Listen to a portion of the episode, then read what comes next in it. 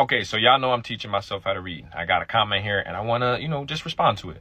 We cannot blame the parents when the system is broken. Parents are working multiple jobs just to get by. It's more complicated than that. Now, I did read that a couple times, and I like when I do that because the read comes out really good. Let me say, now everyone knows about the Taylor Swift and uh, I don't know the football player because I don't watch football, but the football player guy, um, that's really popular right now, right? This is what I mean.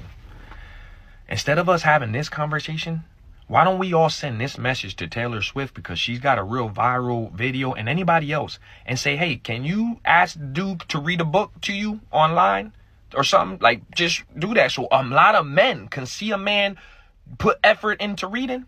Things like that. You yourself put up a, instead of a comment, put up a post right now saying, hey kids, I want to see y'all read more. So I'm to show y'all my favorite book collection. Like, but it's not cool. It's not, you know, it ain't it ain't the thing that, you know, don't fit the outfit or the look or it ain't what everybody else wants. But it's what everyone needs. That's how you get the kids to read. Put it out there. Make this, you know, Taylor Swift thing they got going on. Share something like this with books. Get some celebrities. Share my post. Get it to a celebrity. There's a bunch of celebrities out there. Have them share this. Say, hey, man, maybe kids should read out there and do some things. If the celebrity shared it, the kids go get it.